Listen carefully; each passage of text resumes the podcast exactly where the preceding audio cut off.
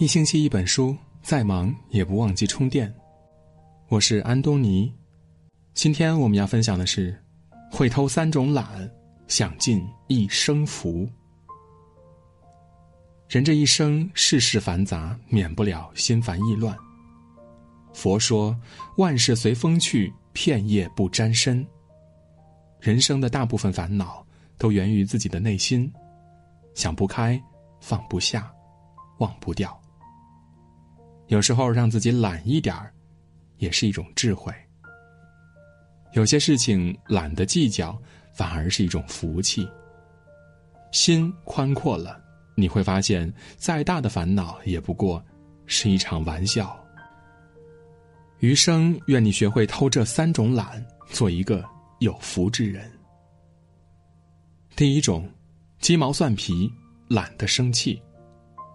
生活中，我们常因为一些鸡毛蒜皮的小事而生气，殊不知，生气是这世上最得不偿失的事情。佛经有云：“嗔怒是心中火，能烧功德林。一念嗔怒起，百万障门开。”嗔怒就是记恨他人，经常发脾气。嗔恨心一旦升起，往昔培植的福报都会毁于一旦的。人越生气，越没有福气。人呐，生什么气呀？浪费了时间，折磨了身体，缩短了寿命，何必呢？不如懒一些，计较少一些，心里就轻松一些。天地本宽，而彼者自爱。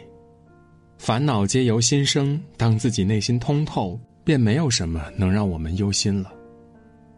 从前有一个小沙弥准备出门化缘，谁知刚一走出去就被一个大汉恶狠狠地撞倒，小沙弥一个踉跄摔倒在地，膝盖磕破了，流血了，手掌也被划破了。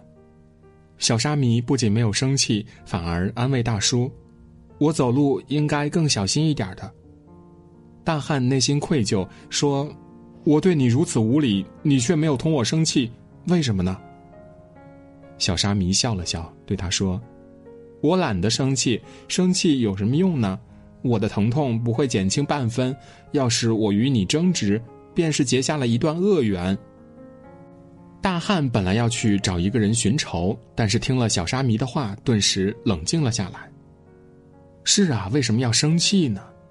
如果他去了，不仅会弄得别人家破人亡，还可能为自己带来牢狱之灾。生气付出的代价太过惨痛了。人活一世，本就是天地间一过客。就让我们懒一些吧，能过去的，就让它过去。就如布袋和尚的插秧歌：“手把青秧插满天，低头便见水中天。六根清净方为道，退步原来是向前。”遇事不计较，懒得生气，这是一种洒脱的人生智慧。第二种懒是闲言碎语，懒得搭理。古语有云：“闲话终日有，不听自然无。”人不管多完美，总会有人不喜欢你。面对闲言碎语，太过较真儿，只会伤害自己。再多的闲话，只要我们懒得搭理，它自然会过去的。谁人背后无人说？谁人背后不说人呢？在意别人的评论，累的是自己，何必呢？不如学会懒一些，不要搭理，生活便会多一份清静。唐太宗曾经问许敬宗：“你是满朝文武最贤能的一个，为什么还总是有人在我面前说你的过失呢？”许敬宗巧妙的回答说。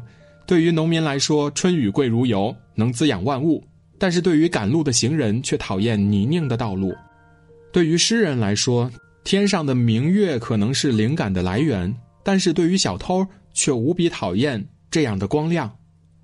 老天都无法让天下所有人满意，何况是我们普通人呢？是啊，芸芸众生，每个人不尽相同，想让所有人都满意，是不可能的。生活中的闲言碎语不可太过当真。如果你都听进去了，那你就输了。鲁迅先生说：“走自己的路，让别人去说吧。”人生漫漫，风也好，雨也好，希望你能够按自己的意愿生活，少一些闲言碎语，走自己的路吧。第三种懒是不在乎你的人懒得取悦。俗话说：“千金易得，知己难求。”人生路上过客匆匆，能遇到一个知己是多么难得，没有必要浪费时间在那些不在乎我们的人身上。不喜欢你的人不必取悦，不在乎你的人不必强求。人到了一定的年纪，就要学会懒一点取悦别人远不如快乐自己。林徽因说过：“真正的淡定不是避开车马喧嚣，而是在心中修篱种菊。取悦自己要比刻意迎合有意义的多了。这世上本就没有谁应该取悦谁。”在娱乐圈里，陈道明是少有的一种人。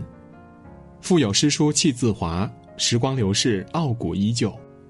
他出身于书香门第，才华横溢，琴棋书画样样精通。出道三十年，现在已经是内地宝藏级的男演员了。但是他又不像是一个演员，更像是一个艺术家。他很少接受采访，也几乎不参加商业活动，一有时间就弹钢琴、作画。业余生活非常丰富，别人都说他是一个清高的、只在戏里低头的男人。就像举世皆浊我独清，世人皆醉我独醒的屈原，不为五斗米折腰的陶渊明，仰天大笑出门去，我辈岂是蓬蒿人的李白，出淤泥而不染，濯清涟而不妖的周敦颐。世人多媚骨，唯有君如故。